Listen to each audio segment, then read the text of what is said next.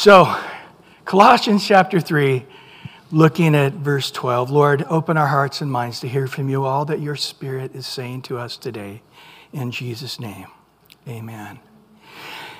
So, we really have laid down in this book justification, how salvation works.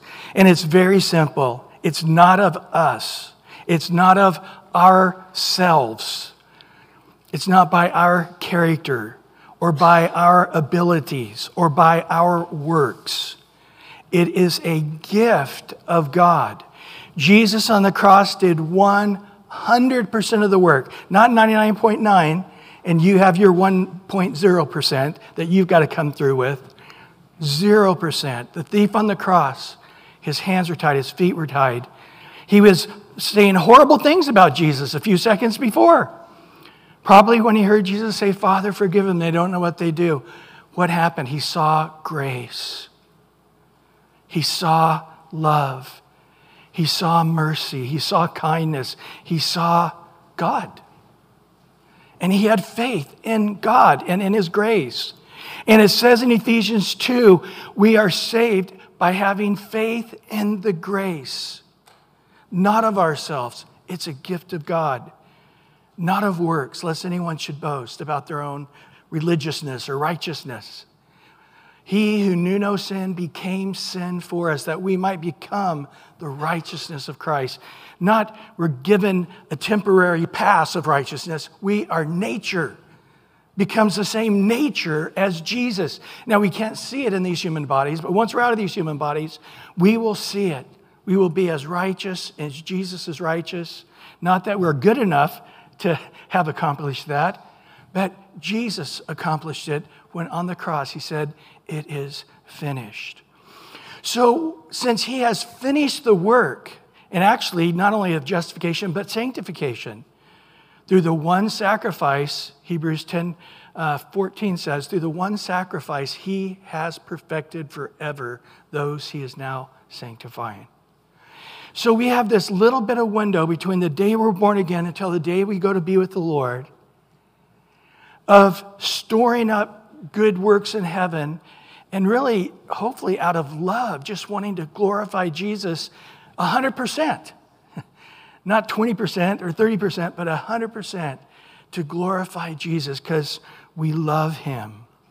And so, if you look at Paul's letters, he first lays down the issue of justification. Here is how we are saved. And it's a gift, it's not of your works, it's not of yourself. And then he goes into sanctification. Now, thus far in this chapter three, we saw that sanctification in the first four verses is about us just getting our eyes on Jesus as he's sitting at the right hand of the Father. So I'm not to be looking at my lack of righteousness. I'm to be looking at Jesus' righteousness and the gift of righteousness he's given me. I'm not to look at the power I have to keep this Christianity thing going. I'm keeping my eyes on Jesus, who's the author and the finisher of my faith. I'm keeping my eyes on the one who began this good work, who will finish it. And when I am weak, then I'm stronger than I ever was when I had some strength of my own because in my weakness, his strength is perfect. So there it is. Get your eyes on Jesus. I don't know any other way of doing that other than through the Word of God and prayer.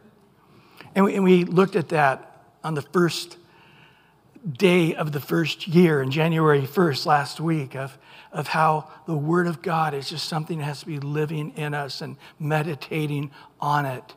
And that Word causes us to pray. Then he starts the first thing to do, and it's to put to death the areas in our life that are sexual, that are unclean, that are impure.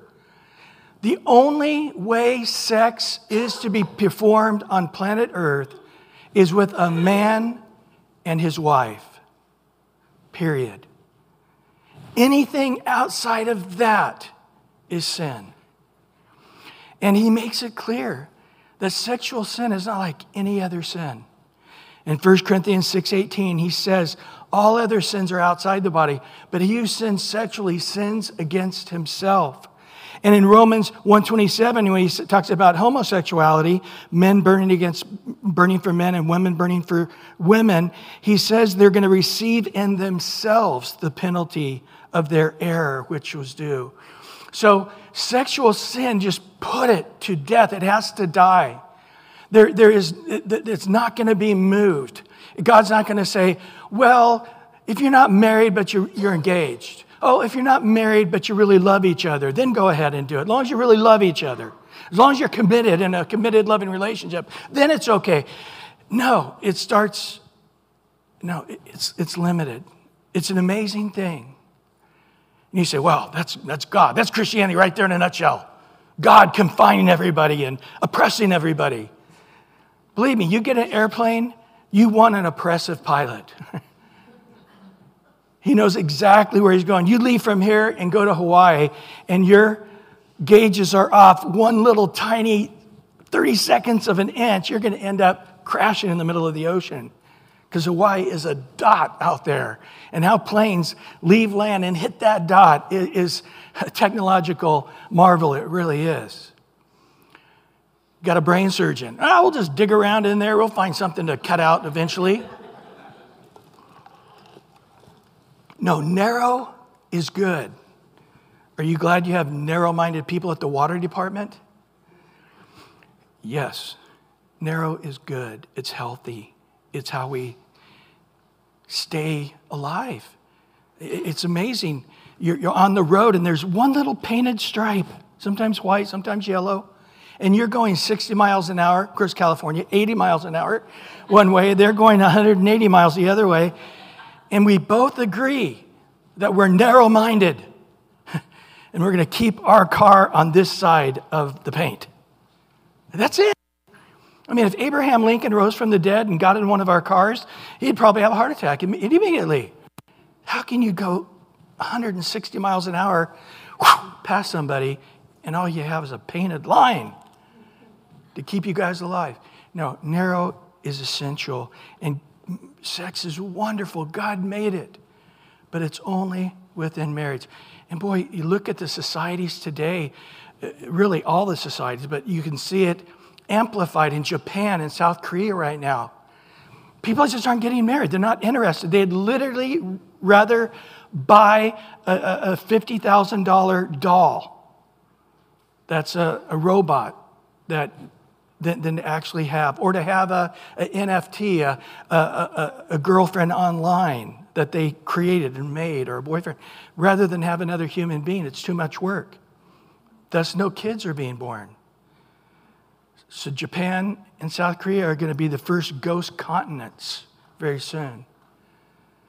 It's interesting as, as we look at these things that, again, if marriage is the norm, you have a society that can exist. And so, put it to death. Now, putting off clothes and taking on clothes, that's something we do every day, isn't it? Hopefully. Hopefully, you do that every day. Of course, there's about 100,000 people in LA County that don't do that every day, but uh, that's another story. But I think most people take off and put on. And so he said back in verse 7 through 9 take off the old clothes that you used to wear as, as a sinner before you came to be a Christian. And he gives five different items in particular that we got to constantly, every day, work at taking off those old dirty clothes. You know, that old smelly, dirty clothes of anger, of wrath, of malice, of blasphemy, of filthy language out of our mouth. Five different items. He says they're smelly. And, and I know you started in the morning with clean clothes. You, you, didn't, you didn't, hopefully, didn't wake up angry, you know, screaming at somebody. Hopefully, you were pretty, you know, taking your coffee and reading your Bible and driving, and, you know, you didn't get on the freeway angry the moment you got on, hopefully. But by the end of the day, I got to take this anger off. I got to take this bitterness off. I, am really, my blood pressure is high, sky high because I'm so angry at what that guy said to me at work. Get back in the Word and, and cry out to God in prayer and take off that stuff. And now he gives in verse 10 things to put on. And he gives five different items of the new man who's been renewed in the knowledge of God. And that's what we're going to look at today the five items that we're to put on. So it's interesting in verse 8, five items to take off anger, wrath, malice, blasphemy, filthy language out of your mouth. And he said then to put on, and this is what we looked at the time before, as the elect of God, holy, beloved. We broke those three things down to understand what they really mean, not what the Calvinists say. They are tweaked, weird, strange people with very bad ideas. But what the Bible actually calls these things. And he says, put on. And now he gives us five things tender mercies, kindness, humility, meekness, long suffering. So the idea is you know if you're in Starbucks and a police officer's on duty and he's getting a Starbucks, you, know what he does for a living, right? He's a police officer or a fireman or a mailman or a UPS guy by their uniforms. Well, the idea is we very quickly will be identified as Christians by our uniform. And what is our uniform? We, we see there tender mercies, kindness, humility, meekness, long suffering. And so put them on. This word put on, it means to like sink into, to envelop into. It's fresh, new wardrobe that you haven't been wearing in the past. Interesting, I'm watching the golf tournament. It's in Maui this week. And the company that's supporting it is from Minnesota. And they were showing the contrast between the 80 degree day in Maui and being completely covered in snow in Minnesota. Well, you get off the plane in Hawaii with your Minnesota clothes on, don't you? But you quickly put on your Hawaii clothes and vice versa. And so we now have a new clothing that we've never lived in. We used to live in Minnesota, but we moved to Hawaii. We never could wear flip flops year round, but now we can. we couldn't, we had to have giant jackets and gloves, and, and now we don't need that. And so he's really talking about this. There's a real fresh, appropriate, different attitudes fitting for king's kids. Really, the Jesus uniform. You're a Christian? Let's put on the Jesus uniform. Well, what's the G- Jesus uniform? It's not actual clothing, even though the Catholic Church will think you it is. It, it, the, the Jesus clothing, it's an attitude of the heart that's real. It's coming from your heart. It's not something you're doing to make yourself religiously right. It's truly something in your heart. I really do want to love. I really do want to show kindness when they're screaming at me. I really do want to pray for them and love them and do good to them, not because I have to, because I'm a Christian, that's what Christians do. It's really just like a torrent of living water. God's Spirit joyfully is flooding out of my heart these attitudes that I want to keep on. This is what Jesus is, and this is who he is. So we first have to take off. Do, do we realize that we need to take it off? Do, do you realize that those attributes of anger and wrath and malice really are wrong for a Christian? They have no part of us. We take them off. And then after we take them off, we put them on. So don't try to put them on over. Don't try to put these Christian attitudes, these Jesus attitudes on top of the old clothing. You take off the one, right? Then you put on the one. So sometimes it's interesting that some people can get away with different wardrobes. I mean, there are people in the world, I mean, I, I think of some comedians, and they're known to be angry comedians, you know? And they're very funny, talking about their anger and frustration of the world. And it's almost fitting that they're so, they have such angry, um, intolerant attitudes. But as Christians, it just doesn't work for us. It's not funny at all. It gets us nowhere. It is interesting how I can tell you what you're not wearing right now, but I can't see it that clearly for myself. Isn't that interesting? I mean, usually somebody will point out I'm angry. I'm like, you're kidding. I didn't think I was angry. Then I think about it. Yeah, I guess I, didn't come out of my heart, but yeah, I guess I am acting angry. I guess I really am. But sometimes we, we can't even see it. So some things make you look real good, like tender mercies, kindness, and humility. Some things can make you look really bad. So you first got to take it off. But then you don't stand around naked, okay? Don't take off the old clothing and then think that's what God told me to do take off anger and malice and now just run around naked. No. You're, immediately, let me make that clear, you're immediately to put on other clothes. Okay? So he, he doesn't say take this stuff off and run around naked. He says to take off and then immediately put on. So each one of these qualities that are mentioned here, and this is important, are an expression in relationship. It's interesting, he didn't say take off the old garments and now start burning candles. I want you to go to church and I want you to at least burn three candles a week. And I want you to get on your knees. And I want you to pray while those candles are burning. He, he didn't say put on religion, put on reading the Bible four hours a week, put on praying four hours a week and fasting twice a week. It's interesting that putting on is not religious looking at all. It's not one thing, cut your hair, quit, quit wearing so much makeup, only wear dresses. Do, do we get this?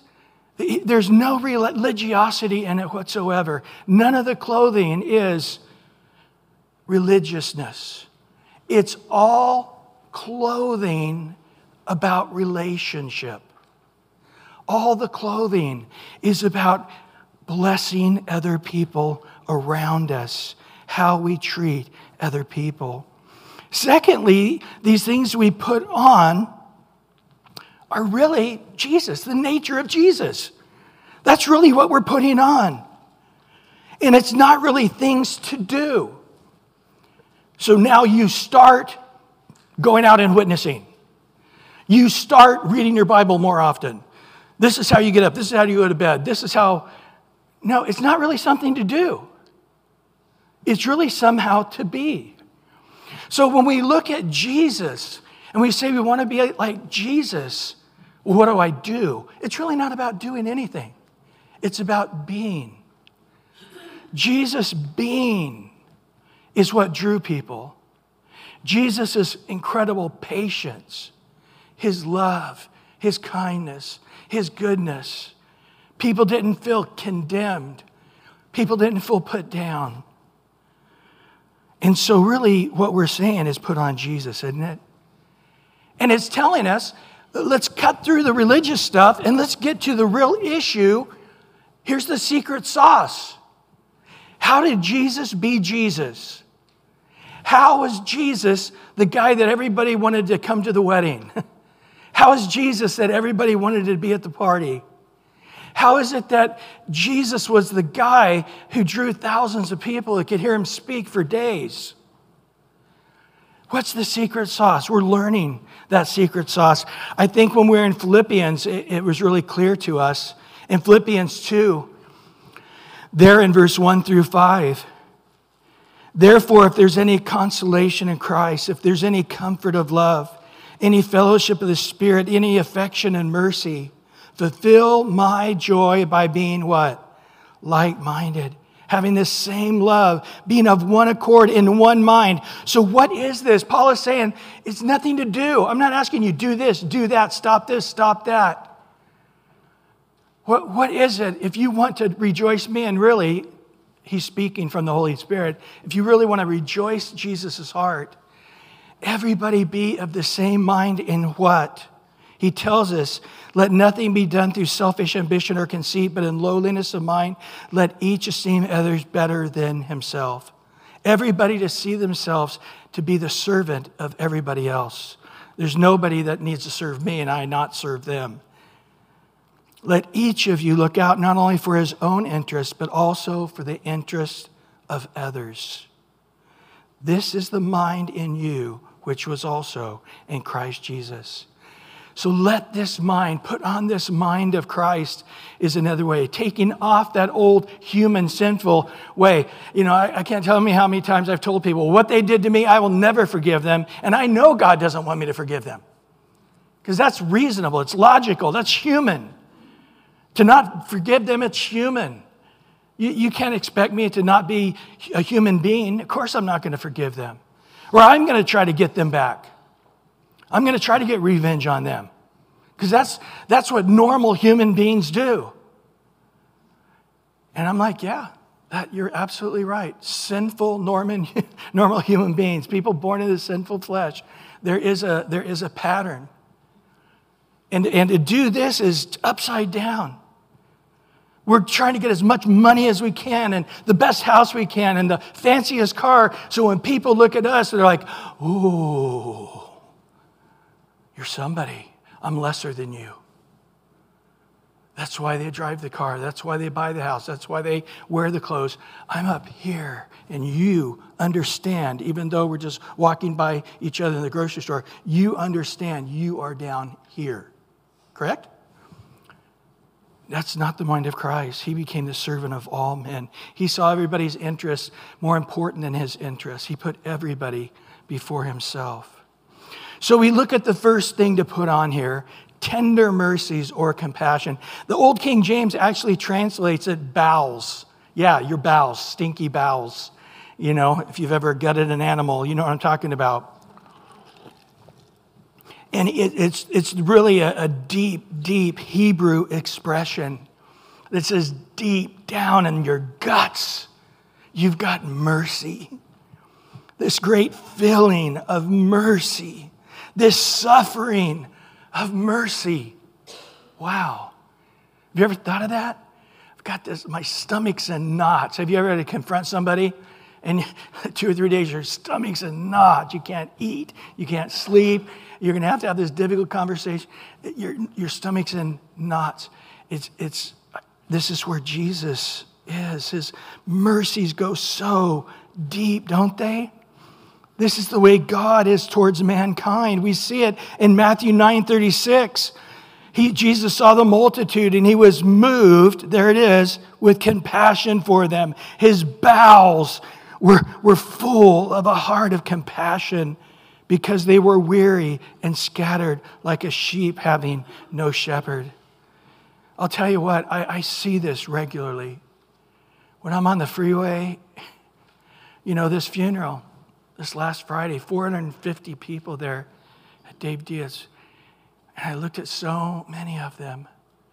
They were hearing the gospel for the first time. God's grace was really there in a special way. And I literally just grieve that there's so many people who have not given themselves to be a part of a church, who've not submitted themselves to a body of Christ, who are not being fed by Jesus through the word, as we do here. God's given to the church pastors and teachers to, to disciple them. And I know that feeling that Jesus had. In Luke chapter 6, verse 35 and 36, he, he says, you know, love your enemies, do good and lend. And, and this is what God does God blesses the evil, God blesses the unkind. Therefore, be merciful, just like your Father in heaven is merciful. Isn't that crazy? So, God is saying, let's have a deep compassion towards one another. The Bible also tells us to have this bowels of mercy towards God. I mean, if you're a parent here and you've seen your kids heading down the wrong road, hanging out with the wrong group, or maybe they're out and out getting high or stealing or and, and you just see they're, they're gonna wreck this is God towards us. He's saying in, Romans 12, beseech therefore, brethren, by the mercies of God, would you be merciful to God? And present your bodies as living holy sacrifice acceptable, which is your reasonable service. Give God a break. Let God quit white knuckling it observing your lifestyle. Bring God, pleasure and joy in how you live. The next thing is kindness. And it can be extended to moral goodness or integrity, but it's doing good things again for others. In Luke 6:35 once again, Jesus says, Love your enemies, do good and lend, hoping for nothing in return, for your reward will be great in heaven. You'll be sons of the Most High, for he is kind to the unthankful and the evil. He is kind to everybody, not because they're worthy of it, but because they need it. Did you ever think of that? The people need light. They're in darkness all the time. When I see blind people, I just, oh, especially if they were born that way, they've never seen a sunset. They've never seen green grass. They have no idea what a red and green Christmas tree looks like. They live in a, a black, dark world, and, and their mind can only imagine, probably wrong. Our world is blind, guys. They're in darkness. And God loves the world. He sent his only begotten Son. It says in, in, in, Isaiah that he sent Jesus right into the midst of the darkness, that he could be a light unto Israel. How do you be a light of the world? It's kindness. Why do you think that guy is all mad at you right now for thinking you just cut him off on the freeway? It's because God is introducing you into his light. You wouldn't have prayed for him. You wouldn't have thought about him. You wouldn't have looked in his eyes. But yet, this situation where he's saying, Me first, my interest is the most important interest. You need to bow down and serve me on the freeway. And he needs light.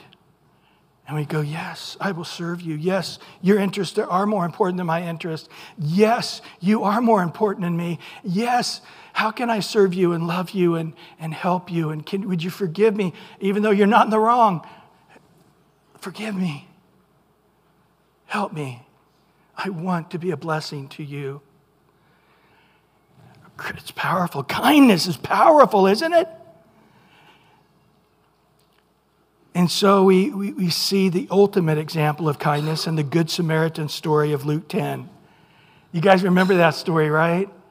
The, the Pharisee, the lawyer, comes and says, Hey, uh, what does it take to do, very important, to do to go to heaven? And, and Jesus says, What the law say? And he goes, Oh, love the Lord with all your heart, mind, soul, and strength, and love your neighbor as yourself. Okay, who's your neighbor? Uh, I have no idea. Guess the guy lives next to me? No. Let me tell you a story. There's a guy going from Jericho to Jerusalem, which is just a very desert area. A lot of bandits can be there. And, and anyway, he ended up getting robbed and beaten up, and he's laying along the road. And, it, and they're heading from Jericho to Jerusalem because it's feast time. And if you know the, the priestly rules, they can't be around the dead. They can't make themselves impure in any way, or then they become unclean and can't be a part of the, the Jewish ceremony. And so, first of all, the Levite comes by. He's a general priest. Or, excuse me, not a Levite, a priest goes by, a, a son of Aaron, but in the general priesthood. And he sees a guy and ignores it and goes on the opposite side of the road, ignoring. And he's a Jewish man that's been injured. And then later, now the Kohathite, the Levitical priesthood of Aaron, who can be the high priest in that lineage. He sees him, and he also does the same. If you know how much Jews hated Samaritans, they, they would go literally a day out of their way so they didn't have to put one toe on Samaritan soil when they had to travel past Samaria. They hated Samaritans. But the Samaritan saw this unconscious guy near death. He binds him up, he puts him on his own donkey. And if you know the culture of that day, when you're pulling the donkey, the guy on the donkey is your master. and he gets to the first inn and he takes care of him. And he was a busy man. He was an important man. I can't stay here. I got to go. But he tells the innkeeper, and if you know something you never want to tell an Arab guy, whatever you think, I'll pay you. Okay? you, you, you, it's to be a lot more than you ever thought. He just tells him, whatever it takes, I'll pay you. Just take care of this man supremely until I get back. And Jesus says, Who is the neighbor? And they said this. In, in verse 37 of Luke 10, he said, He said, He who showed mercy on him was his neighbor. And Jesus said to them, Go and do likewise. What is it? Kindness. Interesting that we owe our salvation to God's kindness towards us. Did you know that? Kindness is literally what brought us to hear the gospel. In Romans 2, 22, verse 4, or do you despise the riches of his goodness, his forbearance, his long suffering, not knowing that the goodness of God leads to repentance? Not knowing that God's goodness is, leads us to repentance. Listen to Titus 3, verse 4 through 7. Important passage. And when the kindness and the love of God our Savior towards man appeared, not of works of righteousness which we have done, but according to his mercy he saved us through the washing and regeneration and renewing of the Holy Spirit, whom he poured out on us abundantly through Jesus Christ our Savior. Where did we get all this washing and renewing and this pouring out? It was through Jesus and his kindness. That having been justified by grace, we should become heirs according to the hope of eternal life. And then after kindness, we come to humility, which is very close, really, um, to that. They're all very similar. But the humility is an opinion about yourself that, that is bringing God into the equation, and then it's an honest evaluation. So you can actually call yourself humble and be humble. Moses did. We're going to be reading that as we study Exodus on Wednesday nights. He, he said, and Moses is the humblest man on the earth. And we know that Moses wrote that. Now, he wrote it because God told him to write it. But it's just the fact he was. And, and that's, that's in, in comparison to God. So to say I am righteous of myself, uh, it's not, am I righteous more than the most righteous men that I know here in prison at San Quentin? Okay? Or I'm the most righteous man I know here in Los Alamitos. It's just not saying much. When the definition of righteousness is perfection of God, now you're humble. You see, my righteous now is as filthy rags before God. Now there's true hum- humility. Because a person can, can be very prideful and say they're not humble at all, right? I mean, if, if you take the, the guy who's the stats show that he's the number one quarterback this year in the NFL, and they say, How does it feel being the number one quarterback in the NFL? And he goes, Nah, I can barely throw the ball. I can't even believe I'm playing. I'm just no good. It's not humility, is it? Humility is an honest assessment of you compared to God. And Jesus, it was because of that humility that people were healed and restored. Did you ever know that? In, in Matthew 11, verse 28 to 29, Jesus says, Come to me, all you who labor and are heavy laden, and I will give you rest. How is it that he can do that? Take my yoke upon you and learn from me, or learn of me, be a disciple. For I am gentle and what? Lowly in heart. Another way of saying humble. And you will find rest for your souls. Truly humble people is healing because they're just completely honest and accurate about themselves and the human race. In Philippians 2, once again in verse 3, let nothing be done through selfish ambition or conceit, but in what?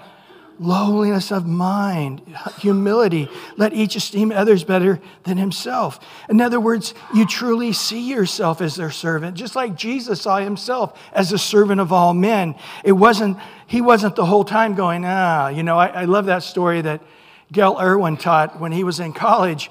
Um, they would have a burning, a, a burning on Friday nights. It was like an afterglow service at the Christian college they went to. And one of the guys in the college that week at chapel had really gotten touched and really surrendered his life to the Lord in a new way. And, and he said, I've got to work Friday night because I wanted to take my hidden stack of Playboy books and burn them in the fire. Would, and he asked his roommate, Would you please do that for me? And he's like, Oh, you know. And so he goes down that Friday night and he takes the first pornography magazine. He goes, It's not mine. the next one, It's not mine. well, a true humble heart would say, Hey, I'm the biggest sinner in the world. 1 Peter 5 5 says, Likewise, you young people, submit yourselves to your elders. I like that the older I get. Yes, all of you be submissive to one another and be clothed with humility. There it is. Be submissive to one another, be clothed with humility. For God resists the proud, but gives what? Grace to the humble. So there's a special grace coming when you truly come and clothe yourself. It's interesting, Peter uses that word, isn't it? Because that's exactly what we're learning in Colossians 3 to clothe yourself in humility. And then the last thing here we see is meekness or gentleness or humility. They're also very close. But the difference is, is often people think of meekness as weakness or meekness as spinelessness. It's actually the opposite. Meekness is willing to suffer injury instead of inflicting it. Jesus said it simply this way Blessed are the meek, for they shall inherit the earth. Wow, what, what a great reward. You'd think everybody would strive to be meek. So we see meekness during the final hours of Jesus, the, most ex- the greatest example of meekness. Do you remember this story where he comes and he prays in Luke 22 42? He says, Let this cup pass from me, Father, but not my will, yours be done. And then they come to arrest Jesus, and, and Jesus, who has been sweating and bleeding through this, the, the, this, his sweat glands, and he's so stressed and he prays over and over again, wakes up at his disciples, Pray with me, guys. I need support right now. Help me. And he's crying out to the Father. And there they come, and, and Peter pulls out his sword. and Jesus says, Put that thing away. If I needed a sword, I could get a legion of angels with their swords right now. And if you've read the Old Testament, God often destroys entire nations with one angel. okay? I, I don't know what a legion of angels would do, but you could probably destroy the universe 10 times over. So Jesus is, is not saying it, it, it's not about power. I have the power to stop this but I'm being called to be meek. And that is to not use my power when I have the power, but to choose to humble myself into their hands. And this is what we see with the mighty men of God throughout the entire Old Testament, throughout history, having great power, but in humility keeping it under constraint. I think a great picture of it is a, a giant gorilla holding a brand new baby. Those big, giant hands, and it's gently holding the baby, making sure the baby's not injured. So let's think about this. Number one, meekness reveals whether we are full of pride or humility. When we're put in that place, it's you're going to suffer. If you don't step up, and you are meek, you are going to look weak. You are going to look like they're more powerful. You are going to look subservient. So often it's pride that just says, I'm not going to look lesser than this guy if I walk away from this fight. I could beat him up easily. Secondly, meekness is when our life doesn't go the way we want it to, or when we get treated unfairly with anger or by lashing out at people when we feel we are not, I think I went too far, didn't I? We know that we are meek and not by how we respond. So let me say number two again. Meekness is when our life doesn't go the way we want it to, or when we get treated unfairly. We will know if we are meek or not by how we respond. Boy, we teach that to our kids early, don't we? That's not fair. Yes, correct.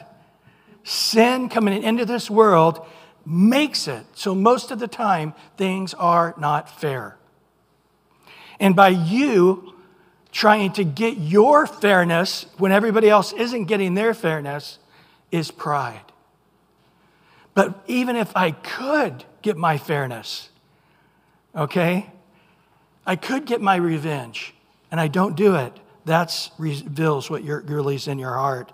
Number three, when we respond with anger or by lashing out at people, or when we feel we are not getting treated as we ought to be, that reveals the pride at work in us. So, lashing out is indeed, you have the power to scold that person. You have the power to make that person feel bad. You have the power to put that person in their place, and you don't.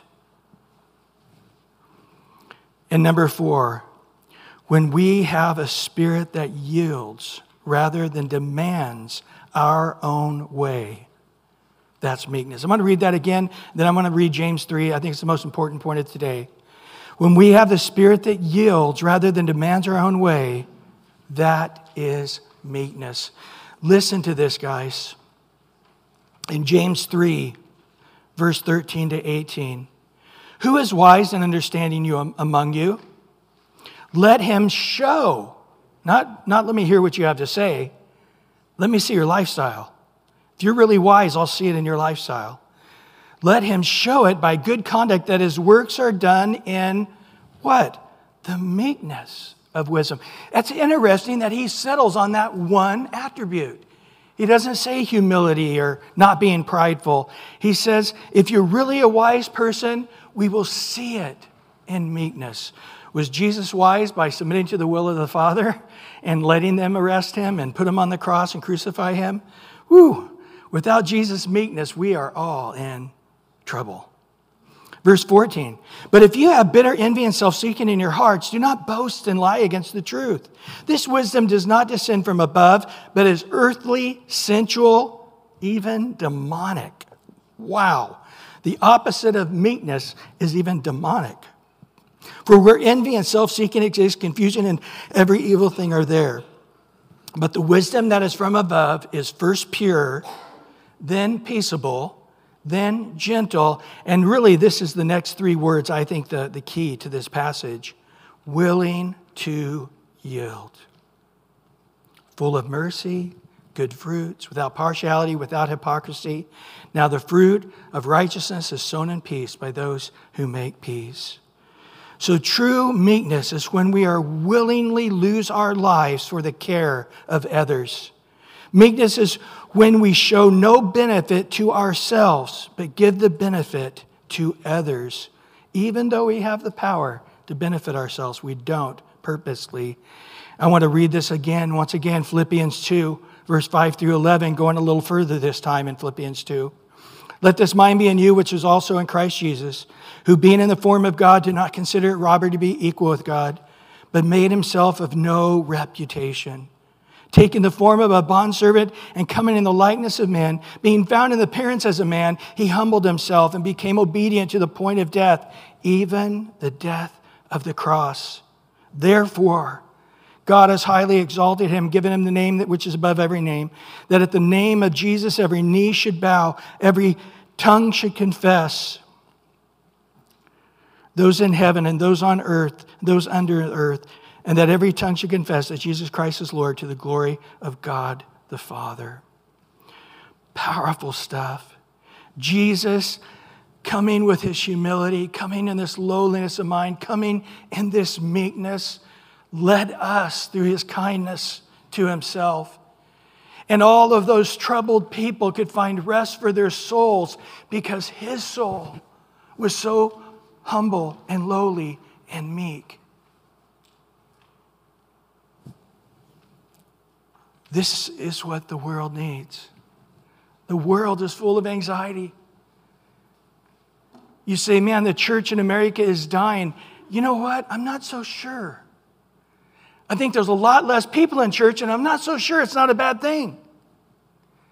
Because I think a lot of people were saying it's my religious duty. And when we talk about taking off the old man and putting on the new man, they have no interest in that. I'm not going to actually do any of this Christian stuff. I'm just showing up on Sunday morning. It's interesting that most of Israel are atheists. I mean, we're talking way up into the 80s, 90s percentage. But then look at the percent that go to synagogue every week. It's a huge percentage because it's, it's tradition for them. It has nothing to do with worshiping God. It's, it's, this is how we keep our Jewish tradition alive, is by going to synagogue and, and doing all the, the religious stuff.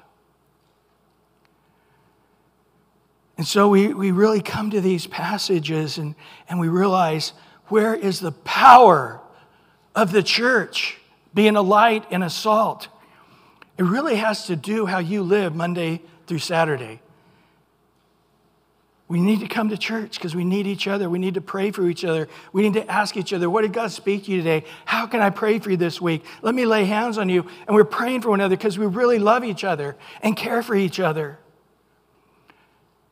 And then I'm putting on the new man before I leave for work. And when I get home, I'm taking off the old man. my garments got all putrefied, didn't make it, and putting on the new man again taking it off, putting it on, maybe two or three times a day, maybe more. But I, I realized that men came into Jesus because of his kindness. We are saved because of Jesus' kindness. And so, last of all, long suffering or patience. long suffering, it sounds just like it sounds. It, it's a continuous suffering, but it's really in being patient, you're suffering. So a patient person does not get angry with others. A patient person is the opposite of a resentful, revengeful person. A patient person has self restraint, steady response to the face of provocation. A, a, person full of patience doesn't get angry. You know, Jesus is in a, in a word long suffering. Really, that's it. Uh, it's a continuous kindness that has no depths, that has no stop to it. And this is what we learn in 1 Corinthians 13. What's the very first quality of love? Love suffers long, a continual patience. And here's the first one it's kind. In 1 Corinthians 13, 4, the, the number one thing about love that never fails is a long suffering kindness.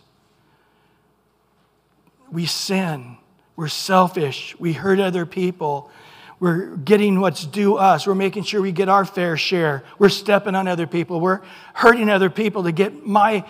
My stuff and, and, and to get richer and, and more fabulous and more famous and better looking or whatever it is, I gotta, I gotta get mine. And the whole time, Jesus keeps loving us, keeps being kind to us, even when we're Ebenezer Scrooge. Even when we're the thief on the cross, mocking Jesus along with everybody else.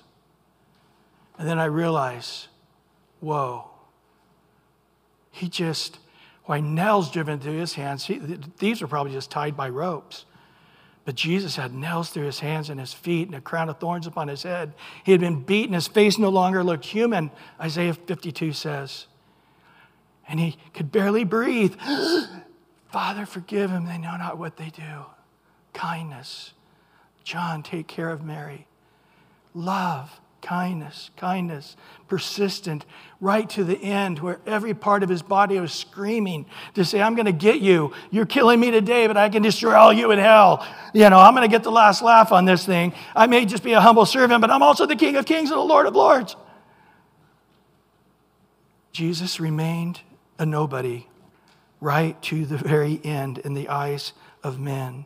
His unstoppable kindness, that love that never failed. Jesus, who is love, never fails. 1 John 4 7. Beloved, let us love one another, for God is love, and love is God. And everyone who loves is born of God and knows God. Let us love one another, for God, love is of God, And everyone who loves is born of God and knows God. And then in 1 John 4 8, the very next verse, for God is love. William Barclay, in his commentary, says this This is the spirit which never loses its patience with its fellow men. Their foolishness and their unteachability never drive it to criticism or despair. I'll tell you, I needed to hear that. The wickedness of our nation, the wickedness of Canada right now, the wickedness of it's it's driving me to despair. It really is, but that's how Jesus came into the world. The whole world was that wicked. He goes on to say their insults and their ill treatment never drive it to bitterness or wrath. Father, forgive him. Lord, touch him. And then we, as the church, to go and be the light in the world. How? By passing out a tract to everybody? No. That's great. I mean, I, I think that's great, but that's not it. It's by going and putting on love and joy and peace and patience and kindness and goodness. So much more. Just walking, taking off the things that are so natural to us in our sinful condition and putting on things that are impossible for us without the power of God's Spirit. Well, Lord, we come before you now and we can only try to put these things in so many different ways to get us all to open our eyes and see. But you're keeping us at a very slow pace through this, maybe for this very reason. As we start this new year, you're speaking a deep spiritual truth into our lives. And Lord, we yield. We come and we yield. We say, Lord, we get it. We hear it. Apart from you, though, we can do nothing. But we come to you, Lord, and we know all things are possible through you who strengthen us.